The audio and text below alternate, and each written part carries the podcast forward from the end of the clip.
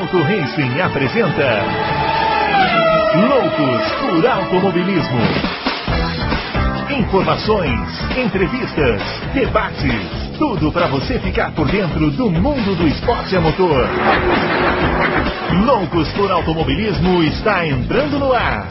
É isso aí, senhoras e senhores, chegando com o Loucos por Automobilismo número 106, no meio aqui da pandemia, todo mundo triste, desesperado, situação não melhora, mas a gente vai levando, né? É, eu acredito que nessa altura aí, muita gente que inclusive brigou com a gente lá no, no ano passado, né? Falou, ah, vocês são exagerados. Talvez esteja revendo aí os, os seus conceitos, porque eu acho que a gente foi até modesto, né, no, no, no ano passado, assim. É, a situação tá brava, viu, gente? O negócio tá feio, tá todo mundo preocupado, todo mundo perdendo gente que conhece, então vamos nos cuidar. E falando de automobilismo, a boa notícia é que a Fórmula 1 chega nesse final de semana, né? Chega de férias, chega de testes, chega de especulações, chega de previsões do pai barra avô Adalto, né? Agora é hora de colocar tudo no lugar no GP do Bahrein. Daqui a pouco nós vamos comentar tudo sobre esse início da temporada, cumprimentando primeiramente ele, o grande vovô Adalto, que já é avô há quase uma semana. Para poder falar pra gente essa sensação aí, se já caiu a ficha. É, opa, Adalto! Opa! grande Bruno Aleixo, grande Fábio Campos, grandes confrades, é isso aí, daqui três dias começamos, vai acabar essa ansiedade toda e vai acontecer tudo o que eu falei, 100% do que eu falei. Maravilha. E depois eu pego e dou um tiro na própria cabeça. ai, ai. Vai ser muito legal porque está muito. É tem muita especulação, nunca vi tanta especulação. Muito nebuloso, né? Eu diria que está muito nebuloso. É, nebuloso, isso, melhor, é um termo melhor do que eu usei. É muito nebuloso mesmo. E então tá difícil saber o que vai acontecer. De qualquer maneira, eu já fiz minha aposta lá, mas agora já não tô tão não tô tão é, certo de que vai que, que vai que vai dar certo, mas o que importa é que vai começar e é uma diversão aí pra gente no meio dessa imensa tristeza, da, da maior tragédia da, da história do, do, nosso país, né? É isso aí. Muito bem, Fábio Campos, ele já, também já está aqui posicionado ao microfone para fazer as suas previsões. Será que teremos previsões de Fábio Campos ou apenas leit mais leituras e expectativas? Olá para você, Bruno Aleixo, olá para o grande avô Adalto, não apareceu nenhuma foto dessa netinha ainda. Daqui a pouco eu começo a questionar se, se, se já aconteceu esse parto. negacionista. O negacionista da neta. Vou, vou ser um negacionista do parto, mas o, o, estamos aqui mais uma vez, Bruno, com o maior prazer. Eu acho que vocês resumiram muito bem, né? Não só. É, é uma semana contra, de contrastes mesmo, né? Porque era pra gente estar aqui só olhando o lado positivo a expectativa para qualquer campeonato de Fórmula 1, ela já é, nessas últimas horas, ela é sempre muito intensa quando a gente chega para um campeonato com os atrativos, com um número de atrativos tão grande que são, já falei aqui, né, a qualidade humana, né, aonde os pilotos vão estar esse ano, as, as possíveis rivalidades internas. Nós queremos ver o piloto em tal equipe, como que certo piloto vai se portar diante de seu colega de equipe, como que a equipe vai tratar seus pilotos. É, é tudo isso muito saboroso nessa hora. Mas vocês disseram muito bem, é muito contrastante porque nós não somos alienados e sem precisar entrar em pormenores daqui ou dali, a gente não tem como não citar o que a gente vive, o que a gente conversa, o que a gente sente aí da, do nosso dia a dia, que é muito triste, é muito lamentável, uma pena o Brasil está meio na contramão, né? Porque os Estados Unidos já se preparam para fazer uma 500 milhas com talvez 250 mil pessoas, que seria a capacidade, a metade da capacidade, pouco mais da metade da capacidade de Indianápolis. Já estão prevendo isso. A Europa vai caminhando, embora não a passos tão rápidos, e o Brasil vai andando para trás. E tomara que isso não atrapalhe o nosso ano automobilístico, embora o automobilismo, no meio do que a gente está vivendo em termos de Brasil, é o vigésimo, trigésimo, quinquagésimo, septuagésimo detalhe. Tem coisa muito mais importante para a gente resolver. Mas tem Fórmula 1, Bruno, para a gente ver, para a gente assistir. E eu não vou fazer nenhuma previsão. Inclusive, eu vou trazer um ângulo de análise da pré-temporada daqui a pouquinho para o ouvinte refletir e pensar e tentar, digamos assim, ter um ponto de vista diferente sobre os testes tão nebulosos que vocês disseram. Para mim, a pré-temporada mais difícil de ler que eu já vi. É, por isso, inviabiliza qualquer tipo de prognóstico. Seu Bruno Aleixo, que vai falar os nossos tweets agora, não tenho a menor dúvida disso. Não, mas é claro, e com todo prazer, né? O meu Twitter é o arroba BrunoAleixo80, o do Adalto, arroba Adalto Reis, e o do Fábio Campos, que está aí suplicando por mais seguidores, arroba CampusFB. sigam, sigam-nos. Eu só tenho oito, preciso somar um pouco mais para ter um número mais. Sigam-nos para opiniões aleatórias a qualquer momento. Alguns mais aleatórias, outros menos, mas sempre com automobilismo, né? Isso é importante dizer. Às vezes escapole alguma coisa, mas um automobilismo. Você não tem falado de futebol tem. lá, eu tô te estranhando. Eu tô ah, é a culpa da pandemia. Isso ah, é. Foi... Ô, seu, ô, seu Bruno Aleixo, eu queria fazer dois anúncios aqui. Ah. Rapidinhos. O primeiro já é discordando do seu Fábio Campos, ah. que disse que não viu foto da minha neta, ele viu a primeira foto da vida dela. Ele ah, viu, é verdade. Ele viu a foto quando é ela tinha 10 minutos de vida. Tem razão, tem razão, é verdade. é. E a segunda é a seguinte: um confrade está fazendo um. fez um canal para nós no YouTube, vai fazer lá os uma espécie de melhores momentos do Loucos, com imagens, algumas coisas que a gente fala aqui, uma visão assim do torcedor, vai usar o que a gente fala, vai colocar, vai procurar colocar imagens do que a gente está falando, é uma coisa rápida, de 5 a 7 minutos, e a gente vai colocar o, o primeiro aqui no, nessa página do Loucos. Aqui o pessoal ver. Ele vai fazer, a ideia é fazer um por semana, então, pessoal, vamos ver se vocês gostam. É, Inscrevam-se no canal. De, como é que eles falam? Deem joinha. Dá like, de, de, dá like e inscreva-se like, no canal. Bastante like no nosso canal, porque nós, nós é filho de Deus também. Isso aí pode, olha aí, hein, isso aí pode ser assim aquela sementinha que os ouvintes sempre pedem pra gente de repente aí começar a gravar no é, YouTube, né? Quem sabe aí, tá. No momento, viu, ouvinte, está um pouco difícil porque os visuais pandêmicos eles não estão colaborando muito, né? Todo mundo com o cabelo arrebentado, aquela barba por fazer, porque não tem jeito de cortar. Você mandou uma foto de 15 anos atrás? Mandei mesmo, mandei uma foto de pré-pandemia, estava ótimo, maravilhoso. Não é pré-pandemia, não queiram não, é me ver 15 agora. anos atrás, quando ele só tinha 68, mas ele tá com carinha novo. É, aquela pandemia que teve do, da febre amarela. Da, da gripe espanhola, né? É. bom, ó, vamos, bom, vamos lá, né? Vamos, vamos, começar a falar do GP do Bahrein, mas nós vamos passar o serviço aqui pro pessoal, para quem não sabe, né? Sempre tem gente assim chegando, né, de última hora, né? Ah, mas onde que eu vou assistir a corrida? Então vamos lá, ó. É, GP do Bahrein nesse final de semana, primeira corrida da temporada 2021.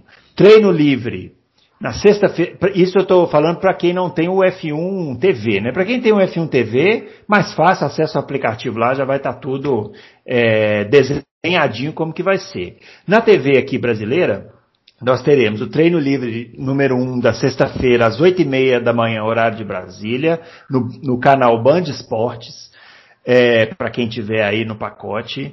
É, o, no treino livre número 2 da sexta-feira ao meio-dia de sexta-feira, também no Band Esportes, e o treino livre 3 no sábado às 9 também no Band Esportes. O treino classificatório será no sábado às 12 e aqui no site que eu estou consultando diz Band e Band Esportes. Então, há uma possibilidade aí, parece, da TV aberta é, ah, nós conversamos então, né, Bruno? Que é. a gente tinha falado sobre se seria na TV aberta ou fechada, então tá marcado as duas aí.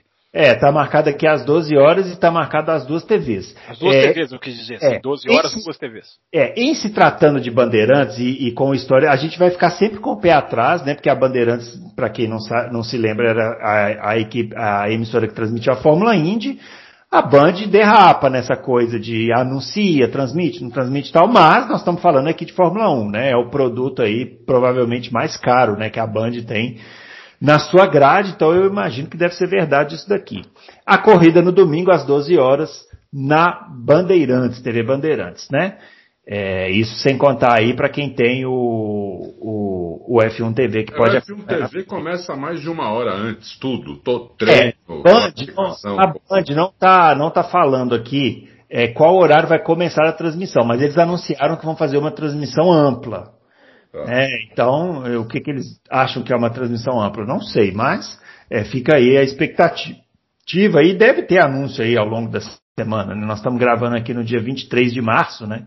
Então deve ter anúncio aí ao longo da semana, se é que já não tem, né? Pode ser que já tenha tido alguma coisa. É, e é isso, pessoal. Então, tá aí, tá dado o serviço, né, Adalto? Tá dado o serviço, tá dado o serviço. Agora vamos, vamos esperar para ver o que vai acontecer.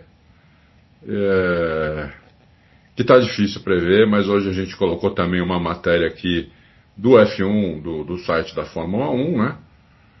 Com um, eles tentando explicar porque eu não estava entendendo esse assoalho. Então aqui eles tentaram explicar o, o assoalho da Mercedes. Eles estavam tentando explicar aqui que o assoalho da Mercedes e da Aston Martin eh, teoricamente deveriam fazer. E uh, parece que não estão fazendo. Ou precisa de algum outro tipo de acerto, precisam arrumar a solução aqui, porque o que eles pensaram na teoria, na prática, não aconteceu. Então eles estão. É, Mercedes está quieta, não sei se. Nunca vi a Mercedes tão quieta assim. Não sai nada da Mercedes. É, e eles estão lá que, queimando a, a cabeça para ver como é que vão fazer para funcionar é, o carro, né?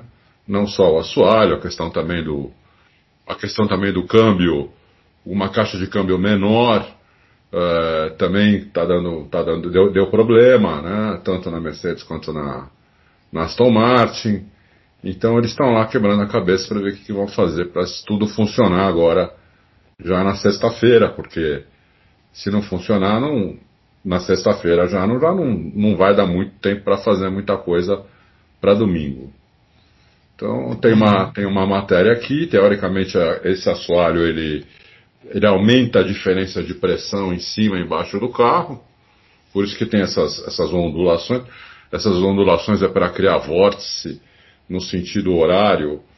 Teoricamente isso selaria o, o assoalho no chão, né, no asfalto, mas é, pode estar tendo um outro, um outro efeito é, que é o contrário, que é, é simplesmente ele não ele não, não gera downforce nenhum por causa disso, entendeu?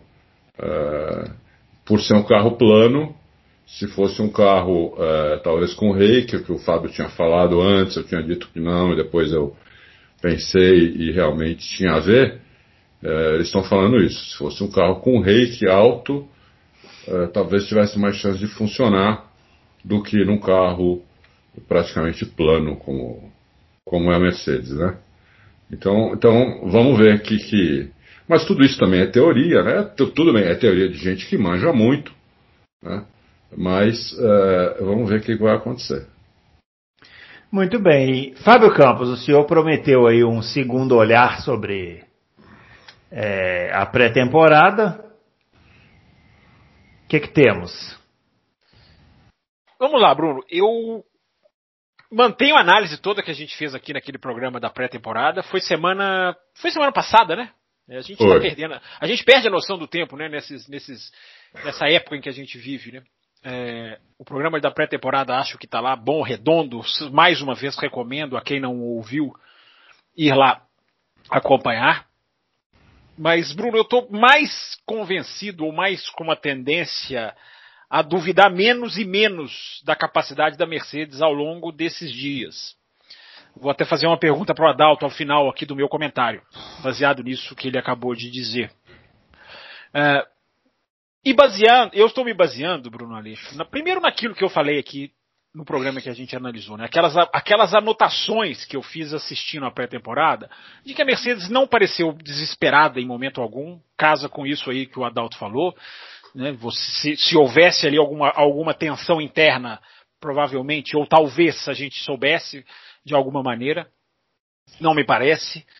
é, não tiveram pressas nos testes, né, Bruno? Para trocar os pilotos, para, enfim, para ganhar milhagem, uh, não pareceram desesperados em momento nenhum. Uh, demoraram muito para trocar a caixa de câmbio. E tudo isso que eu estou dizendo não nega a questão de que há um problema. Um uhum. problema de estabilidade no carro. Eu só passo a achar, Bruno, cada dia que passa, quanto mais eu vou me, lendo aqui, me aprofundando é, na pré-temporada, eu tendo a acreditar que não que a Mercedes vai chegar e ganhar. Eu, eu não tenho condição de dizer quem é mais rápido, Red Bull ou Mercedes. Hum. O que eu acho, Bruno, é que o 1.6 de diferença de tempo, aí agora eu estou fazendo algo que eu sempre recomendo que não façam, né? Uhum, que é olhar a tabela. para mim, né? Olhar para você, inclusive, que você é. é um vidrado em tabelas de tempo. Mas o 1.6 que a Red Bull colocou na Mercedes, evidentemente, isso é talvez até para o mais leigo, não é real. Não, não, não, se, se for isso, é uma tragédia, é uma catástrofe é, esportiva, digamos assim, para a Mercedes. se, for, se for isso, a Mercedes é quinta. Não é nem segunda. Não, 1.6 ela vai lá para se bobear, ela vai para pior do que é. porque do que quinto, né? É, inclusive tem Oi, diga. Não, se for 1.6 ela larga lá para sexto, sétimo. É inclusive é tem o, o, há uma declaração que eu repito, também é, é, declaração e não sei se vai se vai vingar do Martin Bukowski da Renault Alpine agora, que diz que não existe mais uh, pelotão B, que virou tudo um pelotão só é, a, independente de ser verdade ou não, ele diz: se for verdade, é a maior das vitórias. Um ouvinte, o Mário Sérgio, nos perguntou né, o que, que a gente queria no, no, no programa de quinta-feira. Né, e isso seria o melhor dos mundos, né? Uhum. Se houver ali uma indefinição de quem ganha, de quem está na frente, de, de lá para cá, embora a Red Bull tenha sido consistente. Mas eu tendo a achar, Bruno Aleixo, pela, somando uma coisinha aqui, outra ali, a Mercedes nunca deu tudo nos testes, nunca, nunca, nunca. Uh, a, a pré-temporada mais nebulosa, a, a, pista mais difícil de ler por causa daquilo que a gente já falou, né? É uma evolução de não é da manhã para tarde, como sempre foi em Barcelona, é de uma tarde para noite, que é uma evolução muito, muito uh, é, é, intensa da pista. O fato da Mercedes nunca ter andado com, com, com um carro forte em pré-temporada. O fato do Bahrein, por ter muitas retas, muito mais do que Barcelona, é a pista em que você sente muito andar com o giro baixo do motor. É, isso faz uma diferença enorme. E ninguém anda com giro alto em pré-temporada. Todo mundo reduz o giro do motor. Porque quer ganhar é quilometragem. Né? Uhum. Não só não quer mostrar a sua, a sua real potência em termos de cavalos, é, embora eles consigam desvendar isso, né, com GPS, todas as análises de computador que eles fazem, os caras reduzem o giro para ganhar o que, o que precisa, que é quilometragem. Isso no Bahrein tem um grande efeito. Então, Bruno, somando todas essas coisas, olha, eu não sei o que vai ser a Mercedes, não, mas eu, não, eu cada vez estou menos desconfiado de que vão vir fortes. Tem problemas, tem. Mas eu acho que são problemas que eles não estão tão preocupados e que por isso podem resolver. Só o Bahrein vai nos dar, só o grande. O Bahrein não, não nos deu na pré-temporada. O GP do Bahrein vai nos dar essa, essa resposta, Bruno. Mas eu estou cada vez menos desconfiado, digamos assim. Muito bem. Você falou que ia fazer uma Aliás, pergunta para o Adalto. É, pois é, a pergunta que eu ia fazer para o Adalto é justamente no sentido assim. Eu vou dar uma de máquina operadora de telemarketing, é, que fala para assim, deu uma nota de sendo um pouco grave e sendo 10 muito grave, se o Adalto consegue colocar de 1 a 10 o nível que ele acha de problema da Mercedes. Se for 1, é, é detalhe. Se for 10, é muito grave. E aí, Adalto, você consegue colocar num número, você acha, o, a, a, quantificação do problema que a Mercedes, todos nós concluímos que tem? Seis. Seis é, é médio grave. Alto, não, achei alto. Achei é. alto. O senhor, quer, o, senhor quer o senhor quer apertar um para justificar ou apertar dois para a próxima? Não, próxima, é o seguinte, é o seguinte, eu, eu não consegui uma conversa assim com o Dude, eu não consegui uma conversa longa com ele. Alguma coisa para eu pegar, a gente combinar, vamos, vamos, vamos conversar aí 15 minutos, 20 minutos, e, e para eu poder até publicar, não consegui. Mas eu consegui algumas coisas dele, assim, muito eu perguntava e três horas depois ele dava uma resposta, depois eu fazia outra pergunta, e respondia de madrugada, depois eu fazia mais, fazia um comentário, ele não falava nada, depois. Então uma coisa que está vindo assim desde quando acabou a pré-temporada, e juntando tudo, o, o, que eu posso imaginar é que a Mercedes realmente ela tem problema, ela tem problema. Ele falou, não, não, nós temos, porque eu, eu cheguei a perguntar, isso aí é, se fizeram lá, eu não acho que seja uma enganação, mas, mas pode ter sido. Ele falou, não, não é enganação, nós temos problemas. Né? É, eu estou resumindo tudo, trazendo tudo para o mesmo momento, mas isso tudo que eu vou falar agora foi em 10 dias, né? Desde que acabou a pré-temporada. Nós temos problema. É, eu perguntei que problema, eles não falou. É, eu falei se eles iam resolver, ele falou, ele respondeu evasivamente, estamos trabalhando, entendeu? É, então, é, eu conheço o cara há muito tempo, já vai para 16, 17 anos que eu conheço o cara, entendeu? E nunca vi o cara tão evasivo assim. Então eu acho que eles têm problema de fato. Agora, eles, como ele falou, ele mesmo falou, ele falou mais de uma vez que está, estamos trabalhando para resolver esses problemas. Então, se eles vão conseguir resolver esse problema ou não, ele não me falou. Né? Eu também não sei até sexta-feira. Né? Uh, eu acho que a Mercedes tem capacidade de resolver o problema durante os problemas que ela tem durante a temporada. Eu acho que ela tem toda a capacidade de resolver. Agora, se ela vai resolver até essa sexta-feira, eu estou mais propenso a achar que não vai resolver totalmente e, e que ela, ela não vai ganhar a corrida. Entendeu? Ela, não, não vai ganhar corrida mesmo. Apesar de que também uma informação do, dele é que o carro está melhor com o tanque cheio do que com o tanque mais vazio. Né? A Mercedes tem uma. Eles têm um padrão lá de, de pré-temporada.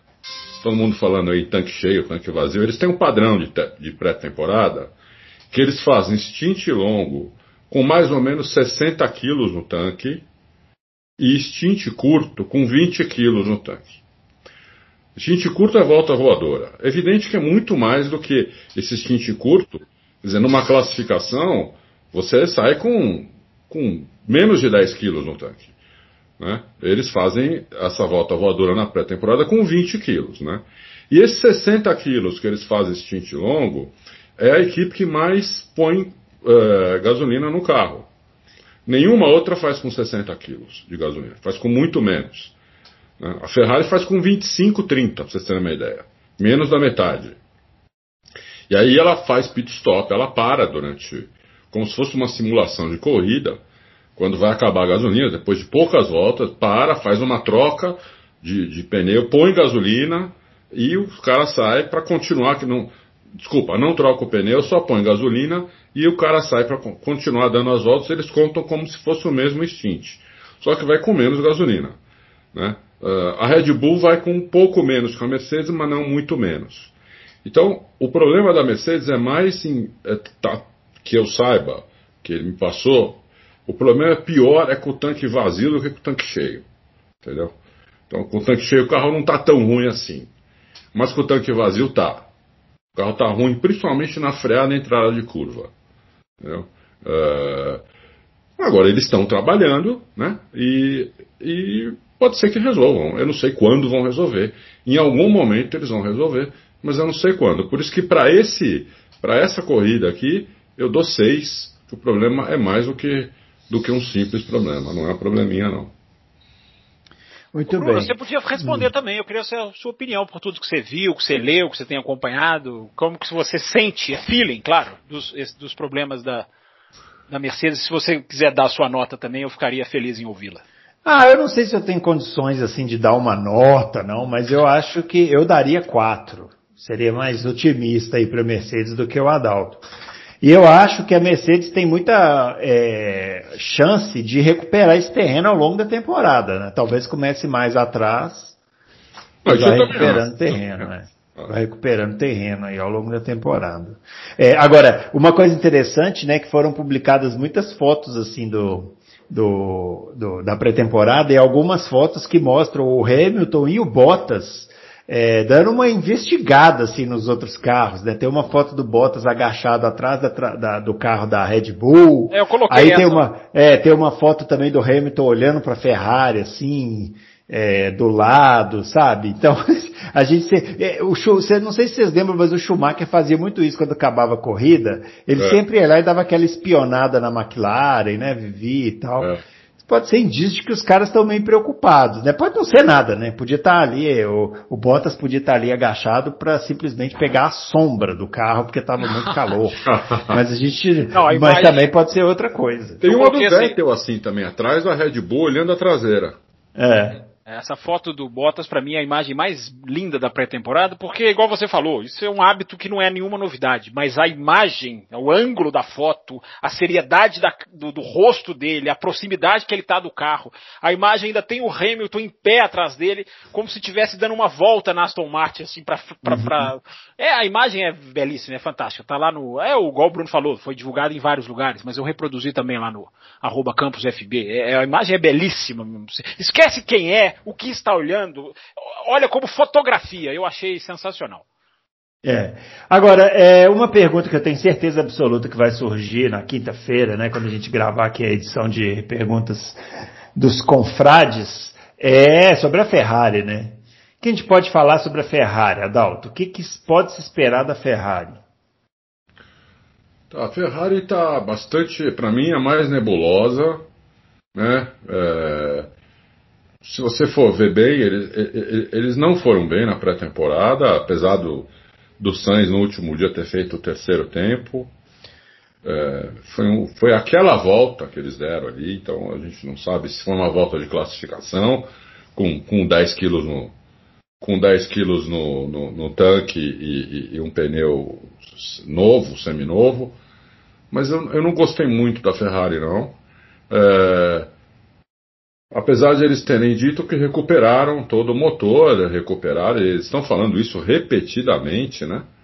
Que recuperaram todo o motor. E, e o grande problema era o motor. Então, se eles recuperaram todo o motor, eh, eles deviam estar um pouco melhor, eu acho, do que eles mostraram, entendeu? Então, eu não tenho ainda uma, uma, um quadro eh, muito preciso para falar da Ferrari. Eh, eu espero que eles tenham recuperado bastante e que eles venham e que eles venham pra, mais para frente, entendeu? E não fiquem brigando lá para, por exemplo, entrar no Q3, eh, que é uma coisa que eu acho que quem vai brigar para isso é, por exemplo, a Alpine. né? Espero que não seja isso. Espero que eles que eles est- estejam ali em terceiro lugar, pelo menos em terceiro lugar. Eh, sei lá. eh, muito, muito estranho eu achei a pré-temporada da Ferrari. E aí, Fábio? Olha, Bruno, eu acho que a gente se apega muito em pré-temporada é, e às vezes a gente se esquece de outras atrações. A Ferrari ela vai ser uma atração, independente até do que ela fizer, porque a Ferrari vai ter uma dupla de pilotos que vai jogar um grande ponto de interrogação. A Ferrari- dupla de pilotos da Ferrari normalmente já é papo para papo de botequim, diria o outro. É, já dá pano para manga, também diria outro. É, Então a Ferrari, a gente não pode. é, é, é, eu acho que a gente não deve, né? deixar de ressaltar esse ponto que vai ser um ponto de grande atração. O que, o que vai ser o Carlos Sainz na Ferrari? Estava lá na pré-temporada, as imagens mostraram, da transmissão, o seu Carlos Sainz sênior, né? lenda do automobilismo, já lá em pé nos boxes, dentro dos boxes, já ali fazendo um papel que pode ser crucial no que vai ser o jogo interno da Ferrari, né? no que vai ser a dinâmica interna da Ferrari, caso o Sainz é, contrarie a crença deste que vos fala e consiga encarar o Leclerc, coisa que eu não acredito, mas que vai ser uma das grandes atrações dessa temporada, Bruno. E o, o próprio Leclerc. É por isso que eu falo, às vezes a gente fica muito a Ferrari, vem, não vem, para temporada, números, gráficos. Eu quero ver esse Leclerc, Bruno Aleixo, porque o que esse menino fez no primeiro ano de Ferrari e no segundo ano de Ferrari foi a evolução dele é impressionante, porque o carro andou para trás, mas ele continuou fazendo coisas, tendo atuações destacadíssimas. É, que nível esse rapaz vai vir. Porque se a Ferrari, vamos lá, que a Ferrari não, não, não vire grande coisa, fique ali no meio do pelotão. É, já é suficiente para a gente ver o Leclerc, o que, que ele vai ser contra a Aston Martin, ele vai estar tá ali com o Alonso, batendo roda, ele vai desafiar o Ricardo.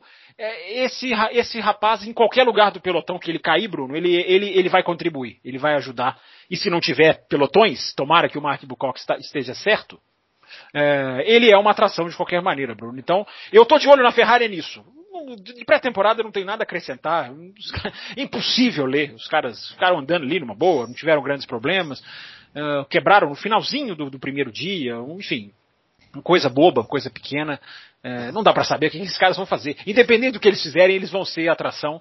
E eu sou um dos únicos, Bruno Aleixo, que achei a pintura do carro da Ferrari muito interessante. Muita gente criticou, achou com aquele, verde, achou, com aquele é, pé de alface na, na tampa do motor, você achou legal? Eu achei o verde um toque, é. um toque. Eu gosto da criatividade, né, Bruno? Antes, mais do que bonito ou feio, eu elogio a criatividade. Mas não, não é nem o verde. Eu, eu, gostei da traseira que remete à Ferrari mais bonita que eu já vi, que é a Ferrari de Mugello, a Ferrari que correu aquela pintura escura no ano passado. Eu achei, eu acho belíssima. E eles têm a traseira é uma homenagem àquela, àquela, àquela pintura, digamos assim. É, eu, já, já, que você falou aí da sua expectativa por pilotos, né, assim, a, a minha grande expectativa em termos de pilotos esse ano é o Sérgio Pérez, né. O Adalto já revelou aqui a sua torcida, né, pelo mexicano. Eu não chego a ter uma torcida, mas é o piloto que eu mais quero ver, assim, é o que eu mais estou ansioso para ver, né. Eu também. Mais, Porque... do que o Vettel, mais do que o Vettel na Aston Martin, ah, mais do que sim. o Alonso na Alpine, mais do que o ah, muito mais, na McLaren. É. Muito mais. Eu estou bem mais. Primeiro porque eu acho que o Pérez ele foi, é, se não o quarto, o quinto melhor piloto do ano passado, assim, tra tranquilamente, né? E ele está indo para uma equipe, a segunda melhor equipe do, da, da Fórmula 1, talvez esse ano a melhor, a gente não tem como saber isso agora, com um carro diferente do que ele está acostumado, pelos motivos que vocês explicaram aqui na edição número 104, né? E com o Verstappen do lado, né? Então, assim, e, e, e, desde 2018 a Red Bull não tem um piloto assim que a gente possa olhar e falar, puta, esse cara é bom, né?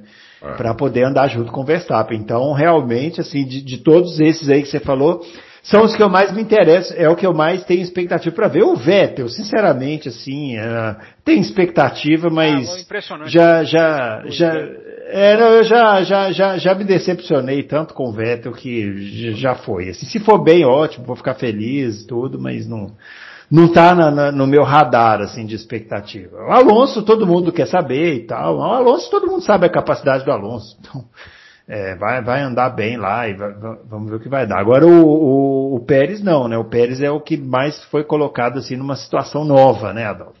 Foi foi e falou, e nós publicamos, que quer ser campeão, que o, o sonho dele é esse, ele vai correr para ganhar, para ser campeão no mundo. Lógico, ele não falou que vai ser o campeão no mundo, mas ele vai correr para isso, que é a chance da vida dele. Ele está muito. Ele tá muito com sangue nos olhos, entendeu? Uh, o que também dá a entender que ele vai poder disputar com o Verstappen. Né? Uh, então eu acho muito interessante isso vou, e, e, acho que você tem razão. Para mim, o piloto a ser olhado mais esse ano é ele. Um carro diferente, uma equipe de ponta, uma equipe, uma equipe que quer resultado. Red Bull é equipe de resultado, não é equipe de mimimi, de vamos desenvolver, vamos não sei o que, não. Lá é resultado.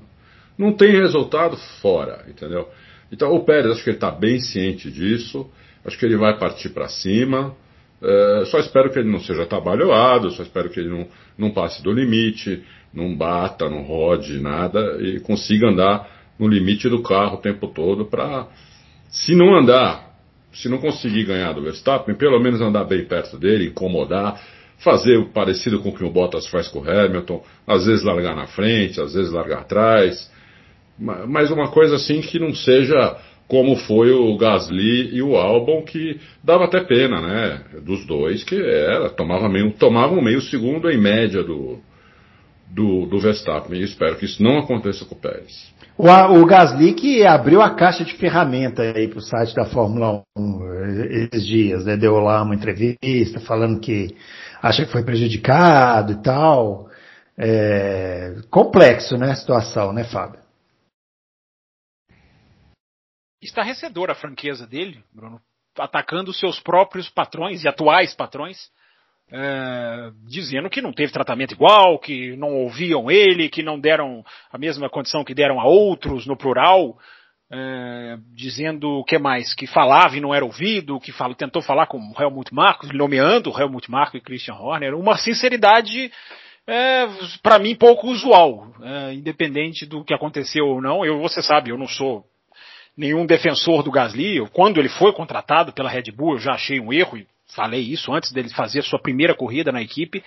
Mas o que me espantou, você falou que foi no site da Fórmula 1, não foi não, Bruno, foi, ele escreveu numa, ele escreveu um texto, o, o site da Fórmula 1, é, o, o, Só rep, republicou. Republicou, né? as redes é. sociais republicaram, eu até também coloquei, republiquei, mas é, foi, é um, esqueci o nome do site, mas é um site em que às vezes atletas escrevem, enfim, ele escreveu em, em, em primeira pessoa, é uma carta escrita. Foi, foi, concordo com você, nunca vi tamanha sinceridade, uma carta longa ali, o texto inteiro, muito bonito, inclusive, o texto. É, ele fala muito do, de como foi a morte do Robert, né? Na, na, como ele viveu aquelas horas, aqueles minutos, né? A morte do amigo na em Spa. E como é, eles eram amigos, né, meu? Sim, cresceram juntos, sim, sim. Ele e o Leclerc, o Leclerc também. tão amigos assim. É, o Leclerc também. Os três eram assim, é, foram foram para a escola juntos, enfim. Então era, era uma coisa muito próxima, né? Fala como se fosse um irmão, né, meu? É, mas o e o ataque dele a, aos seus atuais patrões é, é uma coisa que é rara. Inclusive porque a gente vê, inclusive o Drive to Survive, que já foi ao ar aí, já começou. Aliás, eu gostaria de deixar claro que nós só não estamos falando de Drive to Survive aqui, porque essas duas sumidades, excelentíssimos senhores papais aqui, é, papais no sentido de papas mesmo, não é de, de paternidade, não. Os papas aqui, eminências, não assistiram o Drive to Survive. Ocupadíssimos que são. Já tem quatro dias que a série saiu e esses dois não se deram ao trabalho de assistir. Não, mas você assistiu tudo já? Tudo. Tudo. Eu, oh, eu deixei beleza. de assistir, Bruno Aleixo. Pô, é. mas já tem tudo? Eu pensei que não tivesse tudo. Não, sai não lança de uma vez. É, lança de uma vez. Eu deixei de assistir, Bruno Aleixo, o, o show de pré-temporada da Sky de duas horas. É para que está aqui para eu assistir, mas eu passei ele para trás na fila para chegar aqui na terça-feira com todo o Drive to Survive na, assistido, na, na, decorado, anotado, estudado, tudo mais, é. É, mas do jeito que eles são esses dois ouvintes, vão falar na quinta-feira, que eu não estou aqui, vão falar na quinta-feira do Drive to Survive, aposto. Não, quinta-feira. já disse que não vai estar na quinta-feira. É. Não, quinta-feira. O ah. meu contrato ainda não está finalizado. Com, com, sem, sem, ah. eu, sou, eu, sou, como o Hamilton, sem contrato eu não entro na pista. Ora. Drive to Survive, eu, eu, assisti os dois primeiros episódios, né? Hum. E o Adalto falou: ah, não pode dar spoiler, né? Como se tá. tivesse assim, né? Tá nos ouvidos, Adalto, ele vai é, dar spoiler. Grande spoiler, mas ó, o que eu posso dizer é o seguinte: você que está aí querendo. É, é um, alguma coisa para passar essa ansiedade, para poder chegar na Fórmula 1, o que eu tive de impressão, não sei se o Fábio concorda comigo, já que ele viu tudo, né? Eu vi só os dois primeiros episódios. É que a série está bem melhor do que a do ano passado. Ela está no nível da que foi a primeira temporada, que eu achei espetacular. A segunda eu achei meio mais ou menos. Agora essa não, essa parece que eles retomaram o ritmo, né? O, o ritmo da primeira. Você achou? Eu achei, pelo que menos. Bom, que bom, pô. Né? Agora, eu não sei se a continuidade, né? Já vi que talvez não, porque o Fábio já deu uma. Olha, talvez não seja bem assim. Eu, eu me lembro, o Fábio é do contra, rapaz. Eu me lembro. É do contra. Não, eu vou citar, não, senhores, eu vou citar um comentário do Bruno Aleixo aqui, inclusive. Ah, ah meu Drive to Survive do ano passado. Ah. Quando você disse que era hora deles darem um passo à frente em termos de roteiro e, enfim e inovação. Eu fiquei com a sensação que você teve o ano passado. Acho que é, ainda é uma coisa muito para iniciantes, o que não é um ah, problema. não, isso sim. Que não é, é um problema. Sim, não é um problema. É, não, é. Mas é porque eu nunca considerei isso um problema. Eu achei que a segunda temporada, mesmo para iniciantes, ela era muito assim. Me incomodou muito aquela coisa daquele drama forçado, sabe? Ah, mas é. então, meu amigo, assista. Eu. Então, é tá melhor vendo? você assistir tudo é. e depois você vir conversar, porque o drama forçado para mim é um show. Tem o, o episódio da Haas hum. é, uma, é uma ficção. Ah, mas é que também quase... aquele Gunther Steiner é um fanfarrão, cá entre nós. Não, mas o roteiro é, uma, é um roteiro fictício, porque simula ele correndo atrás de patrocínios, coisa que ele fez, ok, mas como se isso fosse o fundamental para trazer o Schumacher. Omitem totalmente a influência da Ferrari. Há, há encenações, Bruno, clássicas assim. Olha o cara dando spoiler, Bruno. Olha o cara dando spoiler. Eu, eu, juro que é a última coisa que eu vou Não, pode falar, eu não ligo para spoiler. Não, logo falar. no primeiro episódio, no primeiro ou no segundo, é uma conversa, uma suposta conversa do Zac Brown com o Chase Carey no telefone, que é uma encenação. É uma encenação. É, no, ah, é, vai, vão ser 15 corridas? Ah, nós vamos fazer 15. Não é, aquilo ali não era, a conversa não estava acontecendo ali naquele momento. E é uma encenação. Então, a, a, a, a dramatização, Bruno, eu até entendo. É, uhum. né, se colocar ali o suspense, o episódio do Grosjean, o fogo dele durou 12 minutos, não durou o, o que durou. Mas eu entendo isso. Bruno, muda de assunto, o cara só tá dando spoiler, meu. Eu não vou falar mais, eu prometo. Muda de assunto. Como o único spoiler que eu vou dar, sabe qual é? O Hamilton é. foi campeão ano passado. É, juro, juro que para finalizar, então. Como técnica cinematográfica, Bruno, eu entendo você colocar ali sons nas batidas. É, Mas eu acho que a questão do iniciante, você não pode, você não precisa tratar todas as temporadas para o público iniciante. A primeira se justifica sim, a segunda também, a, a, um pouquinho menos, e a terceira deveria ser um pouco menos. A gente tem um, a gente tem um beabá que é, é bom para trazer público, mas é para quem já assiste não é tão atrativo. É, mas é, Fábio, deixa eu te falar uma coisa. O, olha, é, o Auto Racing sofreu disso muitos anos, muitos anos. Porque a gente começou a fazer um site em 2000 é, para gente que era fanática, gente que entendia, que gente que gostava. Então a gente deixava muita coisa subentendida. A gente, e a gente teve muita dificuldade por causa disso. Então a, é, a gente só superou essa dificuldade com o tempo. Então hoje o Autorrace é um, é um site que atrai realmente as pessoas que gostam muito de Fórmula 1, ou de, de Indy, de Stock Car, o que seja mas principalmente Fórmula 1, é, porque a gente faz um site para quem conhece Fórmula 1, não é para quem não conhece, entendeu? A gente não fala mais do beabá da Fórmula 1. É, Sim, é válido falar do beabá. Eu tô, eu tô, eu tô dando essa, essa, esse, essa, essa, essa eu tô dando isso ao, ao Netflix. É válido. É, eu só acho que a, a, terceira temporada não precisa ter o mesmo beabá da primeira. Ah, bom, aí sim, aí sim. Entendeu? Eu não vi ainda, eu tô falando isso sem ver. Não, mas é. Tem uma hora lá que a fra... esse, esse, é o spoiler. Tem uma hora lá que fala assim: qualifying é o momento em que os pilotos marcam tempo para ver quem larga melhor. É, para ver quem se posiciona melhor no grid. É, o, eu repito, é, eu estou falando aqui uma coisa que pode, pode soar que eu estou criticando a série por isso. Não, eu estou dizendo que um público é mais atendido do que o outro. É, só isso. E eu acho mas que. É, não, mas é. Você vai ver, por exemplo, agora na, na transmissão da Bandeirantes, posso apostar com você é, como o Sérgio Maurício deve ter sido, se não foi ainda, vai ser orientado a fazer uma transmissão para quem nunca viu Fórmula 1. Ah, mas isso ele não precisa de alerta nenhum. Isso ele já faz há anos. Não, eu... Isso aí ele já faz há anos. Não, não precisa de alerta. Aí, aí, aí já é esculacho. Vocês entenderam o que eu falei. Vocês não, o que eu falei. Não, é porque, enfim, é porque ele faz. ele é, ele o aquele outro locutor da Globo, Luiz Roberto, né? Os, vocês é. dois que vão assistir. O carrinho vocês, vocês, da vocês que briguem aí, vocês dois que vão assistir com ele. Não, não, não terem chamado o Luciano Burti, que é o cara mais técnico de todos que a Globo tinha, o cara que também ele, ele passa por cima do beabá sempre, ele nunca fala o óbvio, porque o óbvio todo mundo tá vendo, entendeu? É, não chamaram o cara, entendeu? Então só isso aí já é uma indicação. O Rubinho não, eu acho que o Rubinho é tecnicamente não, muito mais o, valioso do que ele. Não chamaram o Rubinho, não? Não, o Rubinho não chamaram também.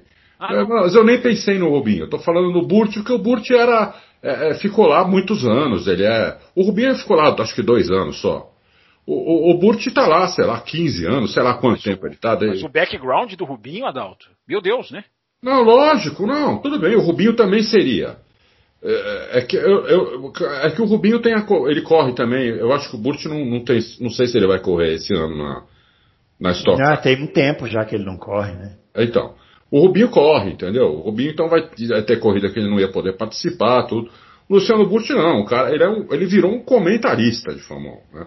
O, o, o, o Rubinho ainda é um piloto, entendeu? E, e o Rubinho, inclusive, se o cara lá da, da os caras lá da, daquele campeonato maravilhoso que tem na Austrália, eh, Super V8, chamar ele para fazer uma corrida, ele vai. Ele vai na quinta, eh, treina e corre no domingo, não tem problema nenhum.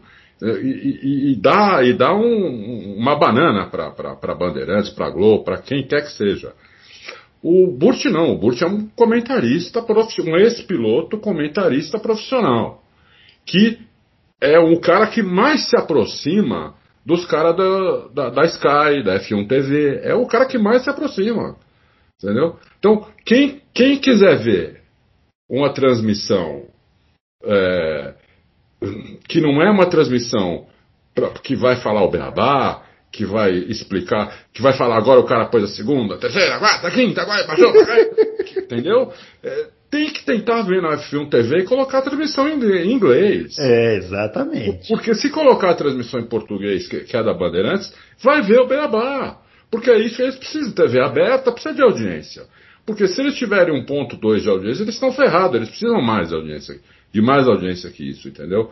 Então eles vão fazer uma, uma transmissão do Beabá, é, eu tenho quase certeza. Eu duvido que eles vão fazer uma transmissão técnica, entendeu? Duvido, duvido. Porque, Muito bem. É. É, ô Fábio Campos, você tinha falado que queria falar sobre a MotoGP.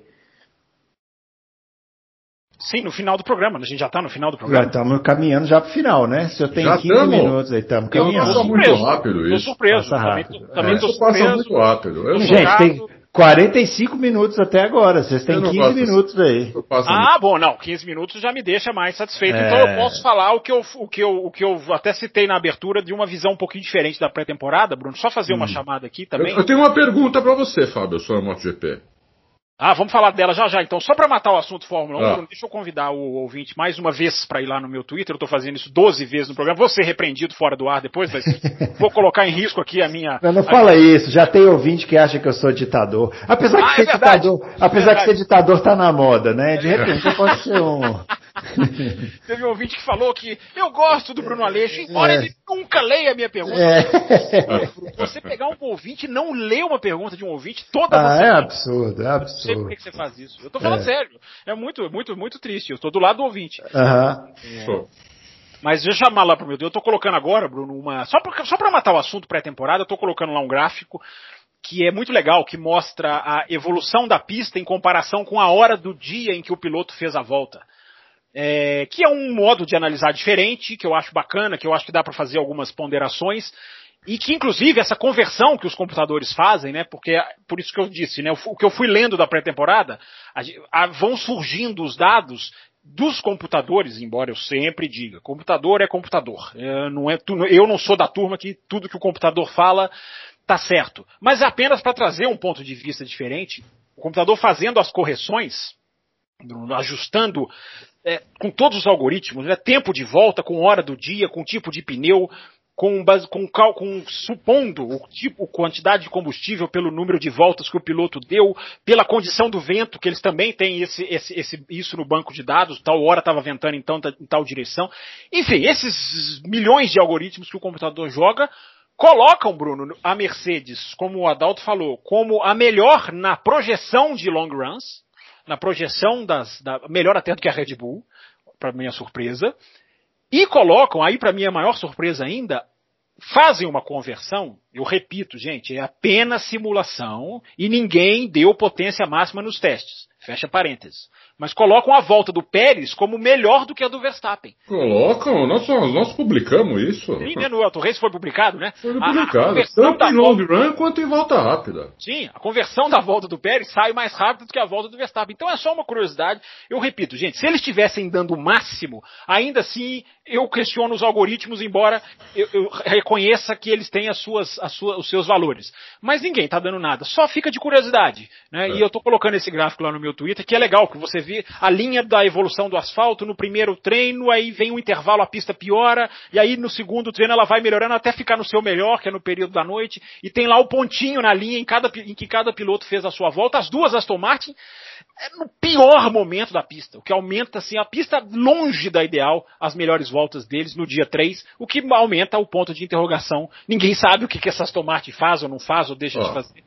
É, enfim, é só uma curiosidade, Bruno, é só a título de curiosidade. Não, não é curiosidade, não. Isso aí é uma coisa. É, é o seguinte, para corroborar isso que está falando, eu fiquei no box da McLaren a última vez, eu acho que foi em 2016, eu não lembro. Foi 2015. Quando é que era Alonso e Button o, os, os pilotos? Ah, 2015, 2016. Não, é, 15 2016. Eu fiquei no box da McLaren, uh, final de semana inteiro. Né, de sexta a domingo. A McLaren lá em 2016, ou seja, então nós estamos falando de cinco anos atrás, ela tinha, ela tinha feito para a classificação 250 mil simulações Sim. possíveis. O computador da McLaren em 2016 fez 250 mil simulações possíveis. De, de, do grid inteiro, do carro dela, do grid inteiro, dependendo de temperatura ambiente, temperatura da pista, pressão atmosférica, umidade, potência do motor, que tipo de pneu, tocada do Alonso, tocada do do do, do uhum. é, acerto do carro, com menos asa, com mais asa, com com o carro mais alto, mais baixo. É, o, é o que eu falei, isso, os parâmetros isso, são, infinitos, é, são infinitos. Isso, isso eu estou falando de 2016, que a informática de 2016 para cá, eh, você pode chamar de tempo das cavernas em 2016, né? Era das cavernas. Porque a informática todo ano ela dá um salto assim que o que, o que é de um ano atrás vira, vira uma coisa jurássica. Então você imagina hoje a precisão que eles têm nisso.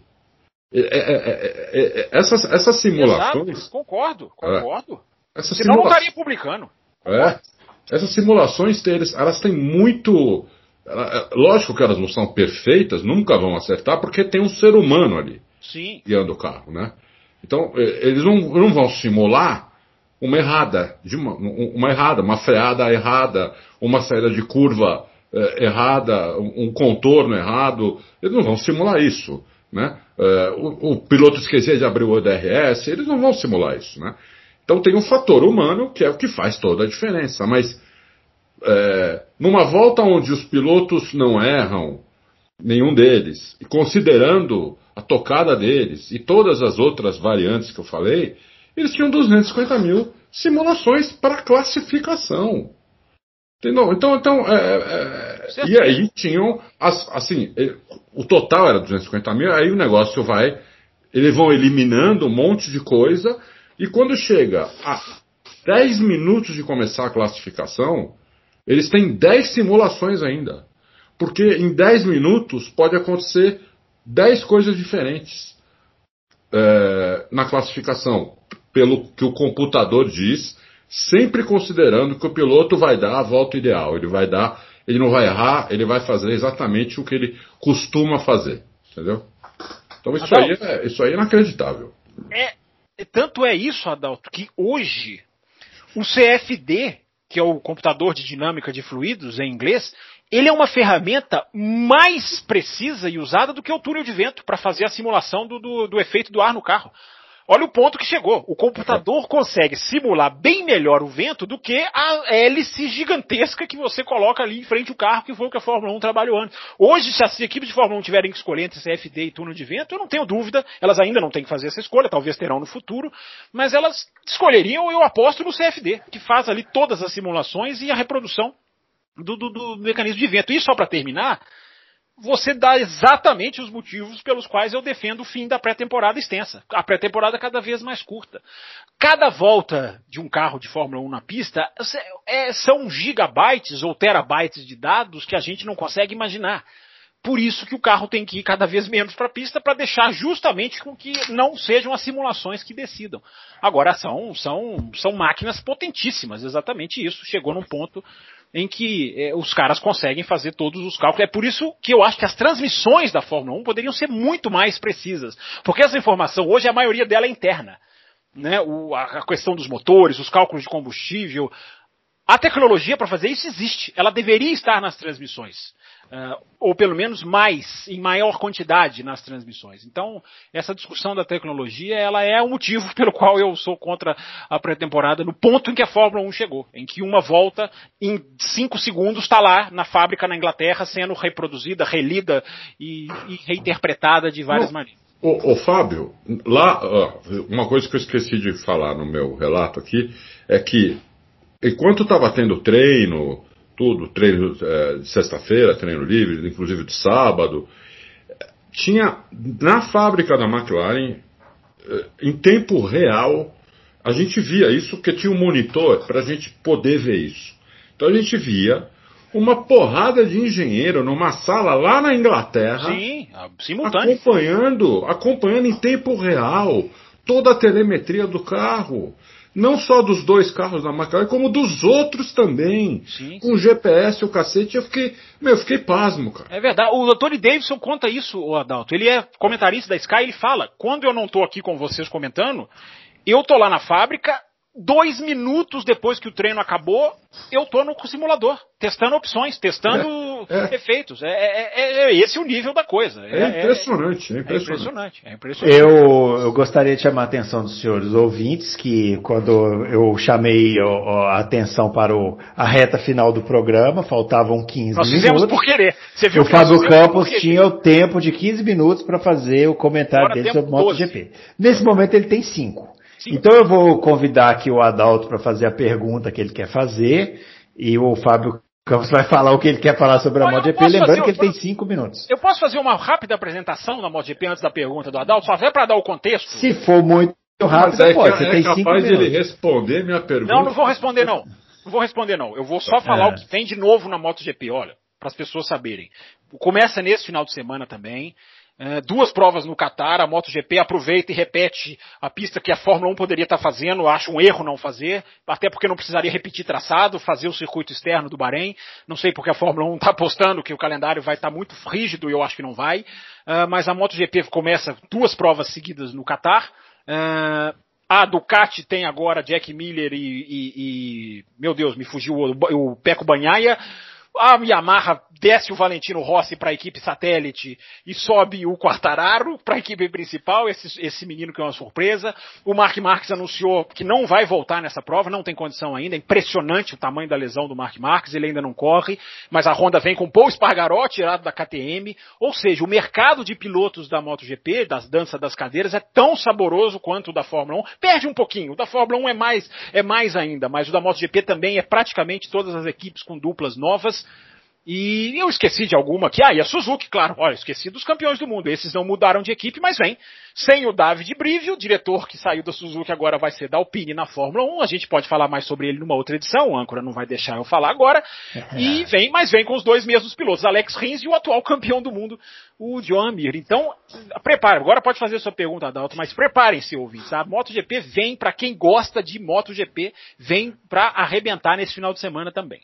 Não, já respondeu a minha pergunta. É, A Ah, minha pergunta. Não é possível, eu só falei as escalações. Já, minha, minha pergunta era se o Mark Marques realmente não ia participar da primeira corrida. Ah, sim, nem da primeira nem da segunda. Ele já anunciou, os médicos disseram não, não é bom, não deve. E como ele forçou, você lembra o ano passado, né, Adalto? Ele forçou. É, a então, volta. é isso, isso eu ia falar, né? Parece que o que aconteceu é que ele forçou a volta, né? Ele forçou a Isso volta e se arrebentou. Né? né? É, se É. arrebentou. Ele- existe uma imagem dele na segunda corrida de Jerez, ele caiu na primeira e tentou voltar no domingo seguinte. Tem uma imagem desse domingo seguinte do cotovelo dele, mas o tamanho que estava o cotovelo dele, essa imagem foi pega na TV inglesa, não sei se ela foi para a geração de imagens mundial. Enfim, é, é um absurdo, assim. Você fala, como que esse cara tem como que esse cara não tem medo de cair e se arrebentar todo de novo? E parece que ele forçou e distendeu. Depois ele teve um acidente que ninguém sabe na pré-temporada. Ele disse que foi abrir uma porta. Eu me lembro do Montoya. Ele disse que foi É. abrir uma porta, a porta bateu no braço dele. Enfim, ele, ele, ele acabou se complicando tentando voltar. Não foi na pista, mas também tentando voltar. Ele se arrebentou todo. Mas ele tá para voltar, Dalton. Pra- acho que eu vou responder sua pergunta dessa maneira. Ele não vem nesse final de semana, mas esse ano ele vai, uma hora ele vai entrar Vamos ver se isso não vai afetar é, a disputa pelo título, né? E, que, é, é. e qual Mark Marques nós vamos ver? Qual Mark... Essa, essa seria a minha segunda pergunta, porque ele não voltando agora, é, eu, isso no mínimo mexe com a cabeça dele, entendeu? É. Ele, ele, ficou já um ano fora. Né? É... Se for o Mark Marques de sempre, ele pode perder duas, três provas, ele volta é campeão do mundo. Agora a gente não sabe qual Mark Marques vai voltar, principalmente então, fisicamente então, e fisicamente. Esse, é, esse aí é o meu ponto. Qual Mark Marques vai voltar? Porque o ser humano tem um instinto de, de, de, proteção, né? A gente tem o medo. O medo é um, é um instinto que a gente tem de, de autopreservação. Né? Por mais louco que esses caras da MotoGP, da MotoGP são, e são, e são, falta parafuso nesses caras, em todos eles. Na verdade, sobra Mark... parafuso, porque é um no tendão, o outro no. É verdade, é verdade. No... É muito e, parafuso. E, e, o Mark Marques é um cara que deve ter trocado um monte de neurônio por parafuso. É, é, é por mais parafuso que ele tenha, que ele não tenha, ele tem esse instinto. Esse instinto todo ser humano tem. Né? E eu não sei como é que volta um cara desse. Eu não sei se ele volta o mesmo de sempre, é, porque é, ele não vai voltar agora, porque os médicos devem ter falado: você vai, você vai perder o braço, cara. Entendeu? Você vai perder o vai, perder, vai ficar aleijado, entendeu? E será que isso não vai ficar na cabeça dele? É, eu, acho, eu, acho, que agora, agora caiu a ficha dele que ele só deve voltar 100%. Quando os médicos falarem, pronto, agora você já pode proteger aqui, mas você vai e eu acho que nos, acho não, ele mesmo disse, os médicos falaram, não volte agora, e aí ele não, não vai forçar. Mas enfim, é até uma atração, entre aspas, né? Embora a gente queira ver ele na pista, é, vamos, volta o ponto de interrogação. E o Valentino Rossi? O que, que vai fazer agora na equipe B da Yamaha? Mas a equipe B da Yamaha era mais forte até do que a Yamaha em muitas provas do ano passado. Enfim, Bruno Aleixo, pontos de interrogação saborosíssimos para serem degustados nesse próximo final de semana na marca dos 60 minutos, ah, um pouquinho somos, mais. Nós somos, um, é. nós somos um, um, computador com algoritmos precisos de Fórmula 1. Muito bem, na marca dos 60 minutos chega ao fim a edição 106 do Loucos pro Automobilismo. A gente vai ter a edição 107 ainda antes do antes do dia da abertura dos trabalhos aí da Fórmula 1, da MotoGP. Lembrando que essa a edição 107 é para você mandar suas perguntas. Então, aquelas perguntas que ainda não foram respondidas, aquelas dúvidas que você ainda tem, é, eventuais novas previsões aí do pai Adalto, avô Adalto, pode mandar que na quinta-feira a gente vai responder aqui na gravação da edição número 107. Lembrando, pessoal, que a gente começa a gravar por volta de 17h30. Então, às vezes chegam perguntas depois. Na edição passada. Ah, você deu, é, você eu, eu, eu, eu, Não, não dei bronca, é porque eu não, dei uma atualizada. Ele deve ter mandado a, ele deve ter mandado a pergunta muito depois que a gente tinha começado a gravar. E eu tinha, eu tinha atualizado a página e tinha entrado só mais uma, mas não a dele. Então tenta mandar até 17h30. Depois disso, pode ser que não realmente chegue depois e aí não, não vai ter como a gente fazer a pergunta, beleza? Grande abraço para todo mundo e até a edição 107.